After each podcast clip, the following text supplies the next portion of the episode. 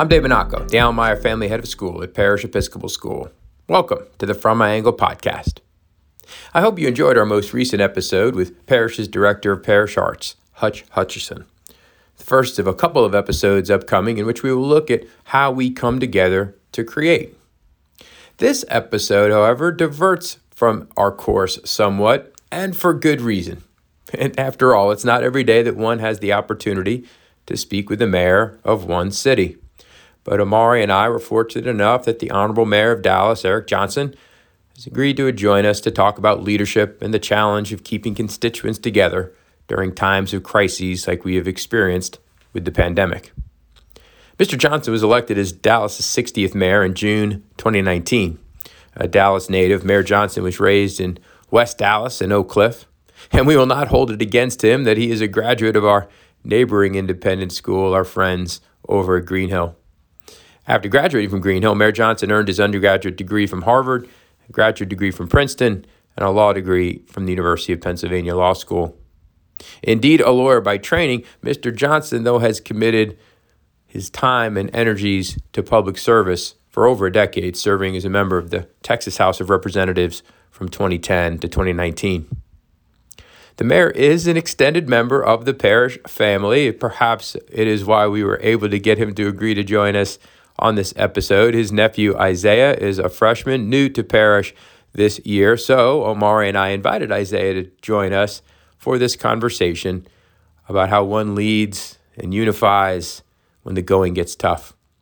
Enjoy this from our angle conversation with me, Omari, Isaiah, and the Honorable Mayor Eric Johnson.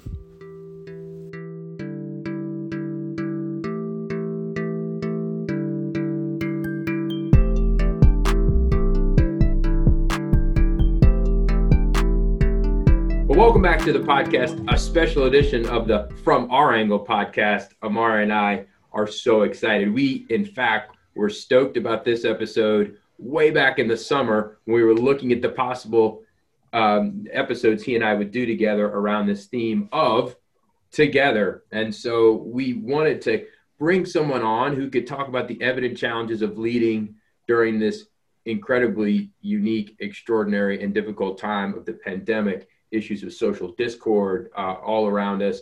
And so we were thrilled and honored that the Honorable Mayor of Dallas, Eric Johnson, was willing to spend just a few minutes of time with us this morning. You all are probably familiar with Mayor Johnson, elected uh, as the 60th mayor of Dallas in 2019, but a decade of um, service to the community preceding that uh, as he spent in the Texas House of Representatives. We'll get into that a little bit today.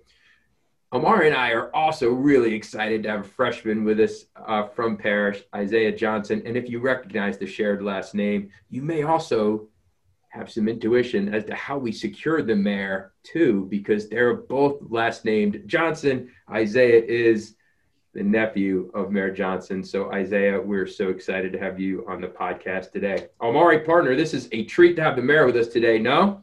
Oh man, is it a treat? Uh, I honestly, when uh, Mr. Monaco first pitched it to me, uh, he was like, "Hey, Mario, you know Isaiah's uncle's the mayor." I was like, mm, "Okay, what are you saying?" He's like, "I think he would be an awesome guest." I was like, "All right, Mr. kind of, kind of shooting up there now. I don't think we've even had." I, I think we've only had locals, like only in the parish community. But uh, during the season on the bus, actually, I one away game. I had asked Isaiah quickly. I said, "Hey Isaiah, uh, do you think that your uncle would be open to joining our podcast and you as well?"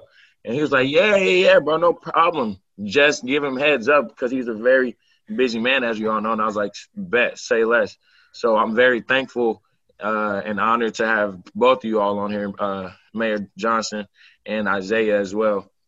Thank you all. So, before you go, yeah. Uh, Mr. Monaco, before you go any further, let me jump in and say something. Um, I remember those team bus rides when I was uh, playing football in high school across the way over at Greenhill, and I can say I don't remember the conversations being that sophisticated on all uh, press that you guys were spending your time before the big game talking about who you were going to have on your podcast and doing a interviews. I think our conversation was were a lot less uh, a lot less sophisticated. I'll just leave it at that. You know. Yeah, yeah, yeah. I think they probably have some. They probably have some of those types of conversations too. But I sure am glad they were getting this episode together. So, Amari, listen, I would what? say we're very we're well equipped. Okay, we're well. yeah, we're broad range. So get us started, partner. Let's talk leadership here with the mayor today. Some um, Mayor Johnson, uh, as I once said uh, before, thank you uh, for joining us today. So, uh, could you tell us about uh, your early experience as a leader, and do you have uh, any important mentors uh, or leadership roles that helped you understand the um, effective nature of uh, what a leader truly is? So I appreciate the question, but I think um, we don't talk enough about, I think, uh, leadership itself. I mean, you know, the importance of leadership, you know, what, what it means. Um, I think it's misunderstood what leadership is and it's so important. So I, I appreciate you asking a question about leadership. Uh, I, would say, you know, my, my earliest experiences with leadership and where I started to learn uh, what it meant to exercise leadership actually is related to the, the team bus story that we were just talking about. I think my earliest experiences with athletics mm.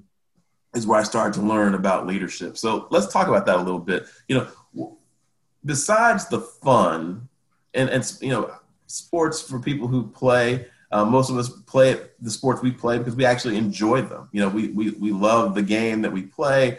You know it's fun when we're doing it. But you know there's a lot of work that goes uh, into becoming good at, at your sport.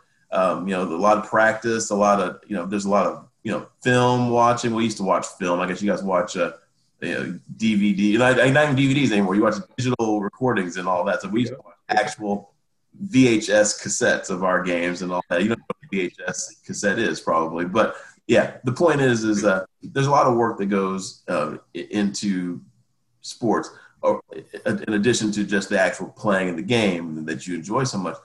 But what I learned playing sports, starting at the earliest ages, is something that I think is so critical to leadership, and it'll be true of any leadership role that you take on for the rest of your life.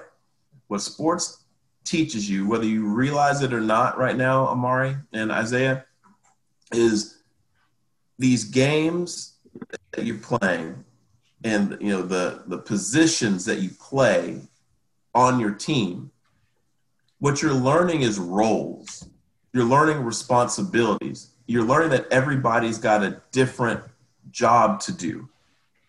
It's not all the same job, but they're all critically important. So let's take the sport that I love the most and still love the most, which is football, right? Everybody on that offense has a different job on every play. You're not all doing the same thing. And the play is designed to result in a, a touchdown if everyone does what they're supposed to do. Like the plays are not designed to, end in anything less than ultimate success. But the plays don't always result in a touchdown. And if you break down every one, if you look at it, if you look at the recording, I'll call it a recording, not tape, you'll be able to see on every play where someone didn't do what they were supposed to do, where some block didn't get made, or some cut or you know move was not was wrong by the running back, or the quarterback made the wrong read. So what sports teaches you early on is that you have a responsibility and your teammates your you, the people who you're in this organization with are counting on you to do it. And what will determine how successful you are and whether or not you rise to the top of your organization is whether or not people consistently can see in you someone who a always gets their job done, and B, demands that everyone around them gets their job done. And how well you are, how good you are in motivating those around you to do their best. So I learned as a young athlete to, to get my job done, like to make sure I was someone that my teammates could count on. Now, I was a fullback my whole career. My tailback did not succeed if I didn't get my blocks. So I learned how to take care of my business, but I also learned what everyone else's job was supposed to be, what we're supposed to be doing, and how to motivate my teammates. Sometimes you got a teammate that's down and needs to be encouraged, and you need to be able to encourage them and to get them to do their best. It's not just the person whose name or title suggests they should be the leader. Leadership is actually a, an an exercise, it's an active thing. So, you know, the center can be the leader. The tight end can be a leader. The wide receiver can be a leader. The running back can be a leader. It's not just the quarterback. It's anyone who's able to get the people on that team to gravitate around them. And I think if you talk to anyone I played football with, they will tell you we could count on EJ. They called me EJ to get it done. And he didn't tolerate anybody around him who wasn't going to try their best. But but you, how you do that is very important. So I think my earliest lessons in leadership came from sports. Hey Omari, that sounds like our podcast episodes in March when we were talking about how uh, play and sports bring us together and really some of the great lessons that are learned from sports. We appreciate the mayor's answer there. Isaiah, kick in with your question here. All right. Well, to pick up to pick back off what you just said, our next question is: Do you think people are born with the characteristics to be a leader, or can anyone become a leader through practice? I don't know where these questions are coming from, but they're excellent questions because that question is at the heart of the literature that does exist out there about leadership. You know, in a lot of business, um, you know, organizations and you know business school textbooks and you know, there's a lot of books that have been written about leadership and that's one of the central questions that people have been wrestling with for a long time are leaders born or can they be made i will tell you that i think the answer not surprisingly from someone who's in politics is both a little bit of both. And i'll tell you what i mean by that. I think like anything else in life um, people are we're all born with different levels of natural ability or natural talent or, or what have you you know? Um, so, some folks are, are just like i don't think with with any amount of training i would have been able to be faster than usain bolt right i don't think there's any amount of training i could have undergone to have been faster than that guy he he was born with some natural gifts. I think everyone's born with different natural gifts, but we're all born with some with some gifts. Leadership can be one of those gifts. I think people can be born with uh, a stronger personality, maybe just a certain. Some folks just have a way about them that when they talk, people listen. Some people have a way about them where they just they can command a room. You know, it's just it's more of a natural thing. They never went to any classes. They were never taught it. No seminars. No, no nothing. It's just it's who they are. Um, the way they walk, the way they talk, the way they carry themselves, uh, the way their brain works. All those things can be natural. However, like a lot of things, how much you develop that talent is a function of your environment and whether or not you were fortunate enough to be in an environment where someone identifies that you have those gifts and helps develop them.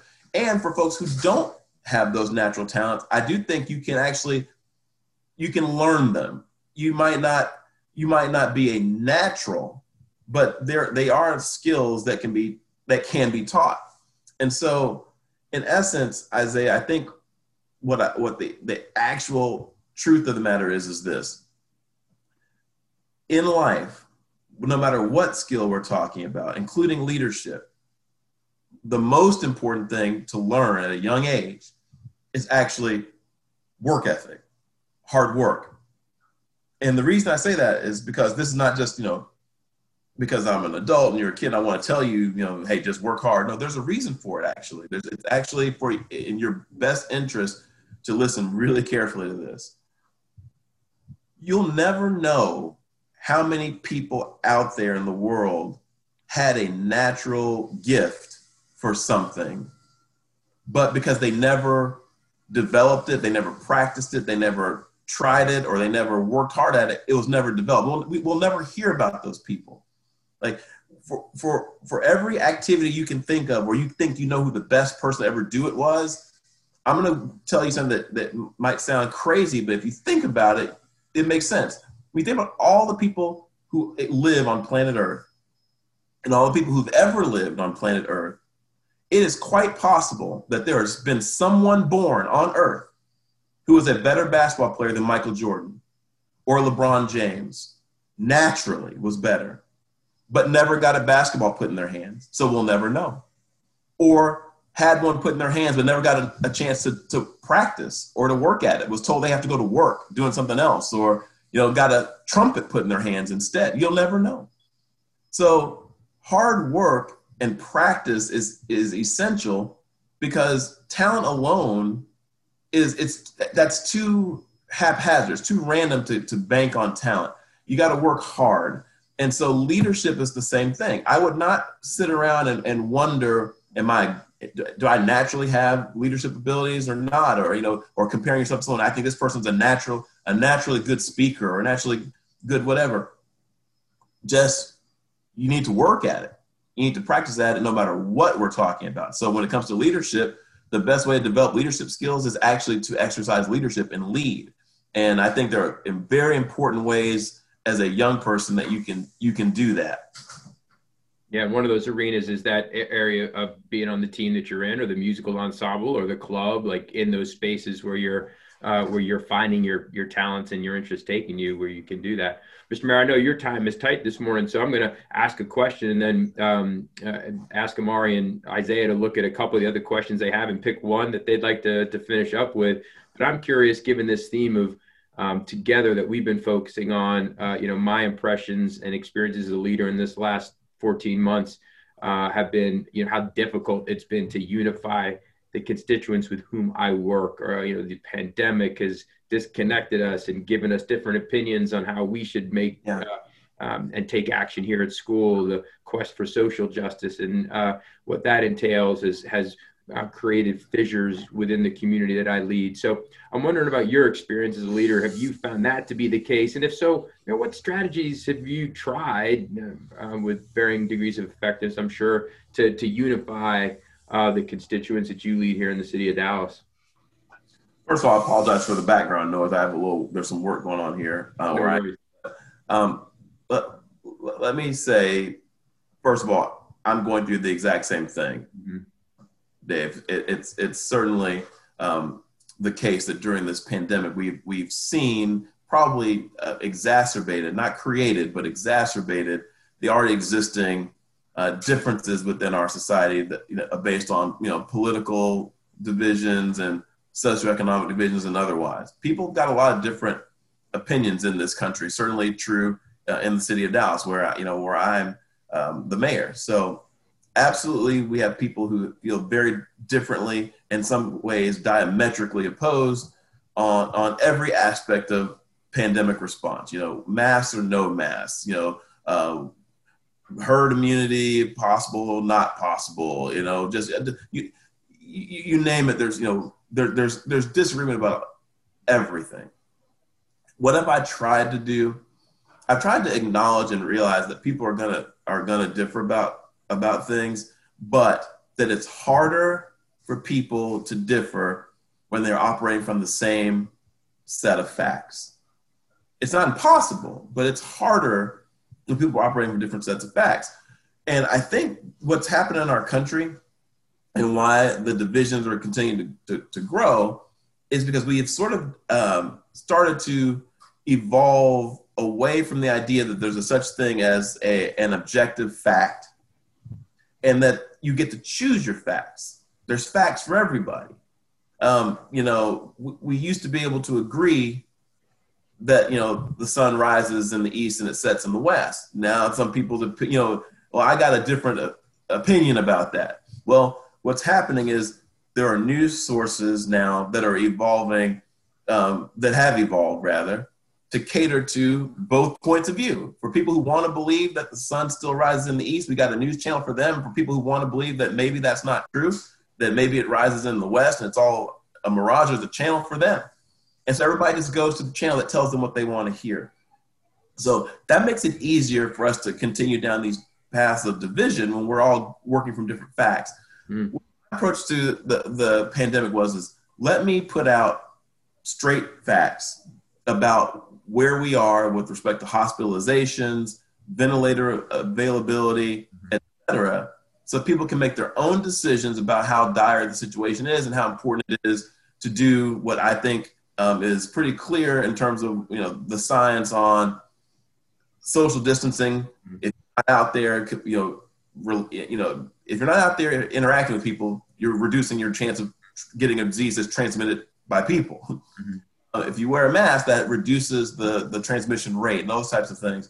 But I, I understand that people have different views on how prevalent this is and et cetera. So I want just to give them our local data so they'd operate from the same facts. And that I think that has helped. And I also think, and this is the last thing I'll say about this, I know there's a few more questions that you guys want to get to, is that I think uh, leadership is helped along in times like this and always.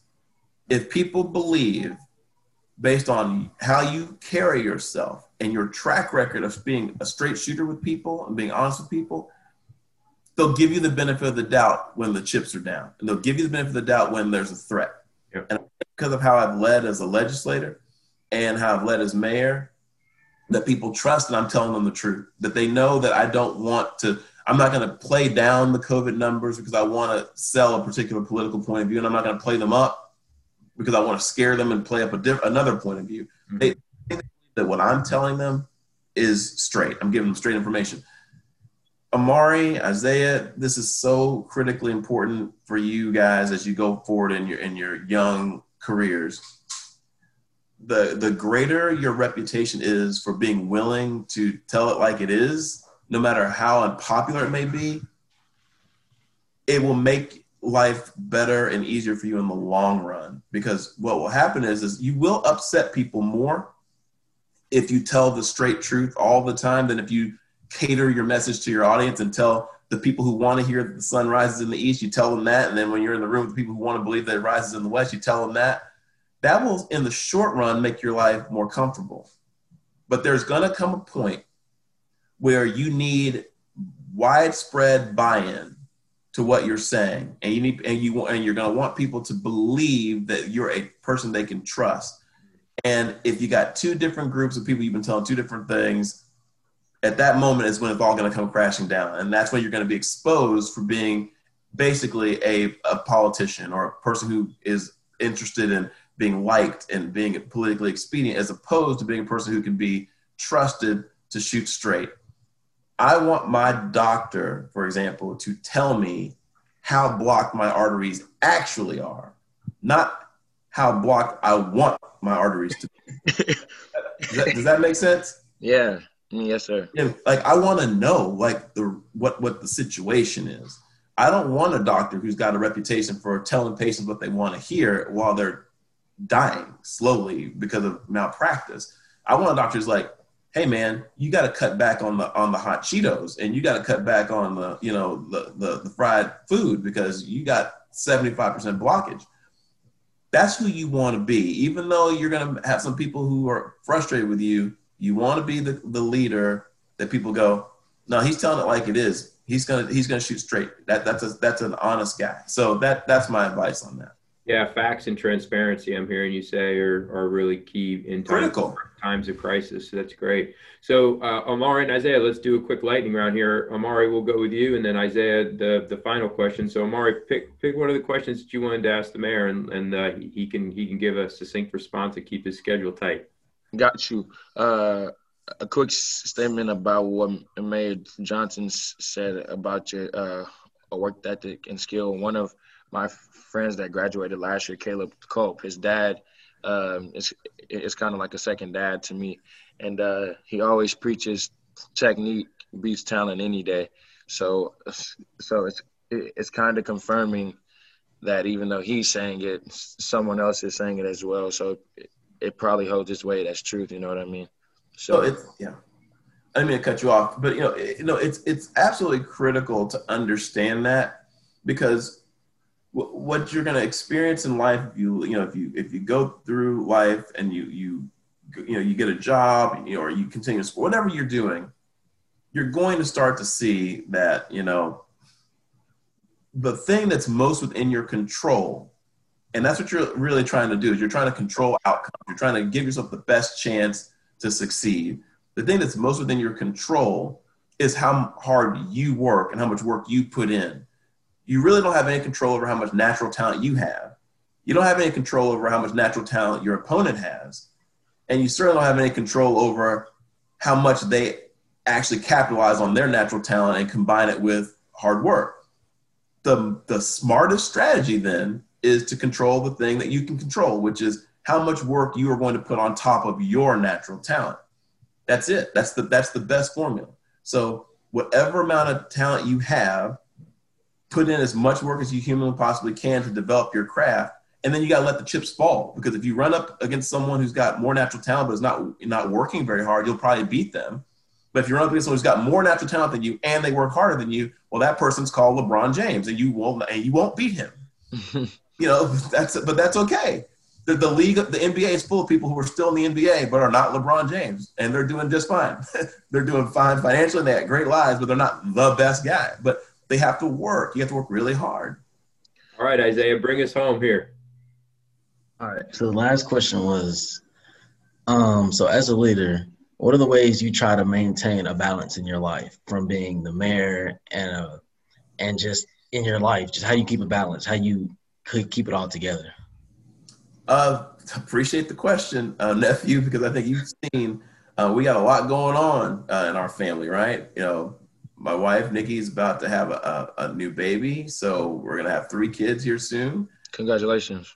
Yeah, and we got two kids already who are six and three, so we got our hands full with kids. And then, of course, my wife works. I work as a, a lawyer in addition to being the mayor, so uh, it, it is a lot to balance. But what I try to do and what I, you know, what I think keeps me sane is, you know, my family. Spending time with them is my, that's my sanity. That's my mental break from it all. And and and knowing that that I have them and they love me unconditionally is the thing that actually uh, allows me to withstand a lot of the hostility that is just a part of and I had no idea it was such a part of local politics. The legislature was not quite this um, challenging in terms of just how personal the politics seems to get at the local level and how the scrutiny and the day-to-day grind of it is very different.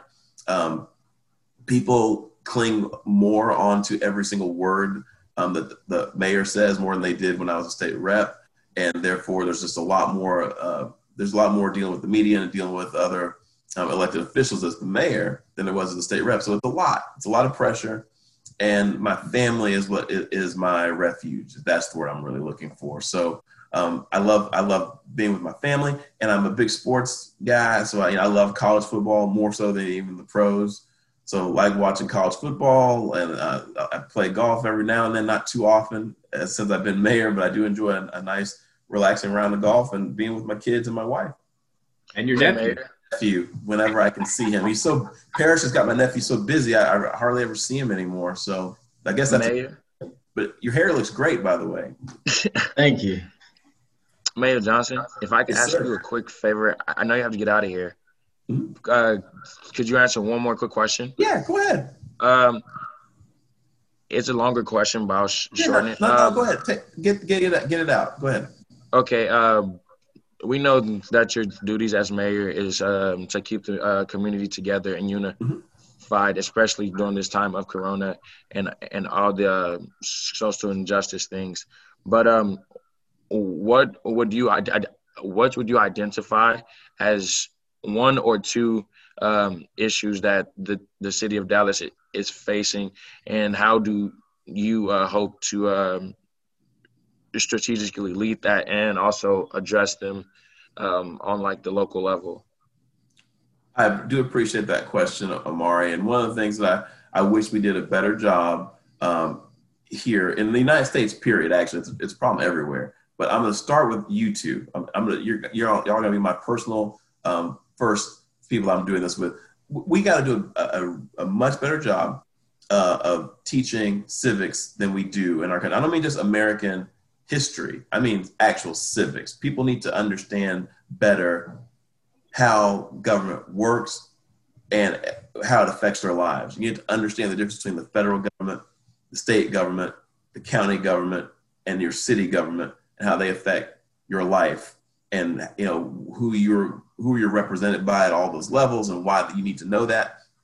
And so I'm going to start today by telling you guys something that I want you to know that I can guarantee you, many of your classmates don't know, and, and crazily, your their parents, your classmates' parents probably don't even understand this. Really, I, I'm, I'm surprised how many fully grown adults I, I meet who don't get this. But I'm the mayor of the city of Dallas. The city of Dallas is a an incorporated city that has a, a boundary line and everything that's not within that boundary line, I have no jurisdiction over. It has nothing to do with the city of Dallas. It, the, I can tell you that people who live in Mesquite are great people, but they don't pay taxes to the city of Dallas. They are not residents of the city of Dallas. I am not their mayor. I am not. They are not under my control in, in any way, shape, or form. They actually have their own mayor and their own city council and their own police department that is true literally of every municipality, which is a fancy word for city, in our area that's not the city of Dallas. So believe it or not, the town of Addison is not the city of Dallas. The town of Highland Park is not the city of Dallas. The town of University Park, not the city of Dallas. Mesquite, DeSoto, Duncanville, Cedar Hill, Garland, Plano, Frisco, Allen, none of that's the city of Dallas. The city of Dallas is just the actual city limits of Dallas, city of. Why did I give you that long explanation? Because so often we talk about the DFW area or the Metroplex and what are the challenges of the Metroplex, and that's very different than what I am charged with dealing with and what our challenges are. The city of Dallas is a 1.4 million person city, the ninth largest city in the United States of America, and it's got the challenges of a large city. Frisco is not a large city. Plano is not a large city. Mesquite, those areas are not like Dallas. They are there are little brothers and little sisters in this area we call the DFW region, and they're great communities, but they have very different. Um, they're, built very differently in terms of where they get their money from and what they're able to do with it. City of Dallas's biggest challenge, our city, is public safety, crime. Right now, our violent crime in Dallas is the highest it's been since, if you can believe this, since I was in high school. Like our violent crime right now from this past year, our, our homicide numbers are the highest they've been since 1998, which is actually four years after I graduated from high school, so when I graduated from college. Um, the four years between when I was a freshman in high school and a senior in high school, which was between 1990 and 1994, were the four most violent years in the history of the United States. Actually, there, there were more homicides then than we've ever had anywhere in in the history of the country. But we are moving back in that direction in terms of violent crime. So, as the mayor of Dallas, that's a big concern for me because what I don't want is for people who live in the city of Dallas, who have a Dallas, Texas address, to say, Dallas is too dangerous. They don't have enough police officers. There's too much violent crime. I'm going to move to Frisco. I'm going to move to Plano. I'm going to move to Carrollton. I'm going to move to Farmers Branch. I'm going to move to Addison. Because once they're out of the city of Dallas, they're not our residents anymore. They don't contribute to our tax base anymore. Um, they, they, don't. They're they're they're they're of course entitled to come into our city and use our parks if they want to and eat at our restaurants if they want to. But they're not actually contributing to our upkeep of our city and the infrastructure in our city. So my job as mayor is to kind of um, continue to take care of the city of Dallas and make sure it doesn't fall into disrepair. So that's the biggest issue is public safety. I'd say the second biggest issue is the infrastructure thing I just referred to. Infrastructure being a big fancy word for streets, bridges, um, you know, sidewalks, uh, all those things that when you go outside of Dallas, particularly when you go up north, and you see a lot more newer, um, smoother streets, less potholes, and things like that. Those are things that make people want to live there, and we have to compete with that in Dallas. So um, the infrastructure thing is big, and the public safety thing is big. Those are two excellent uh, ones and a really good civics lesson for all of us. Uh, with one part of Parish Episcopal being in Farmers Branch, the campus that I'm at today being in the city of Dallas, and the school you went to just across the street from our Farmers Branch campus at, on on Sigma Road being in. Addison. So right. these uh, these communities really do intersect. But uh, Mayor's got his hands full doing Dallas, so that's uh, the place to focus. Mr. Mayor, this has been a lot of fun, and uh, Isaiah and Omari, fantastic job uh, helping. Thank you so much, Mayor. So thank you for your time today. And y'all so, do not so forget. He said it doesn't matter what city you claim. If it, if you if you're not from Dallas, don't call the mayor. I call the mayor. You can call me, just I'm not your mayor, but I'm happy that I'm happy to talk to you. I, He's but, a nice uh, guy. You can talk. You can talk lots of different things with him, but just not potholes. if you want me to be your mayor, though, you know what you got to do. You got to move into the city, and then I'll be your mayor. We're all for that. We're all for that. It's been fun to be with you. Thanks so much for your time with the From My Angle podcast, Mayor. Hey, thank you. Thank you for listening to this edition of the From My Angle podcast. Please share it with friends and colleagues in your network. In our next episode, Amari and I will welcome parish artists and parish arts faculty members to get back to the conversation about the unifying force of the arts and creativity.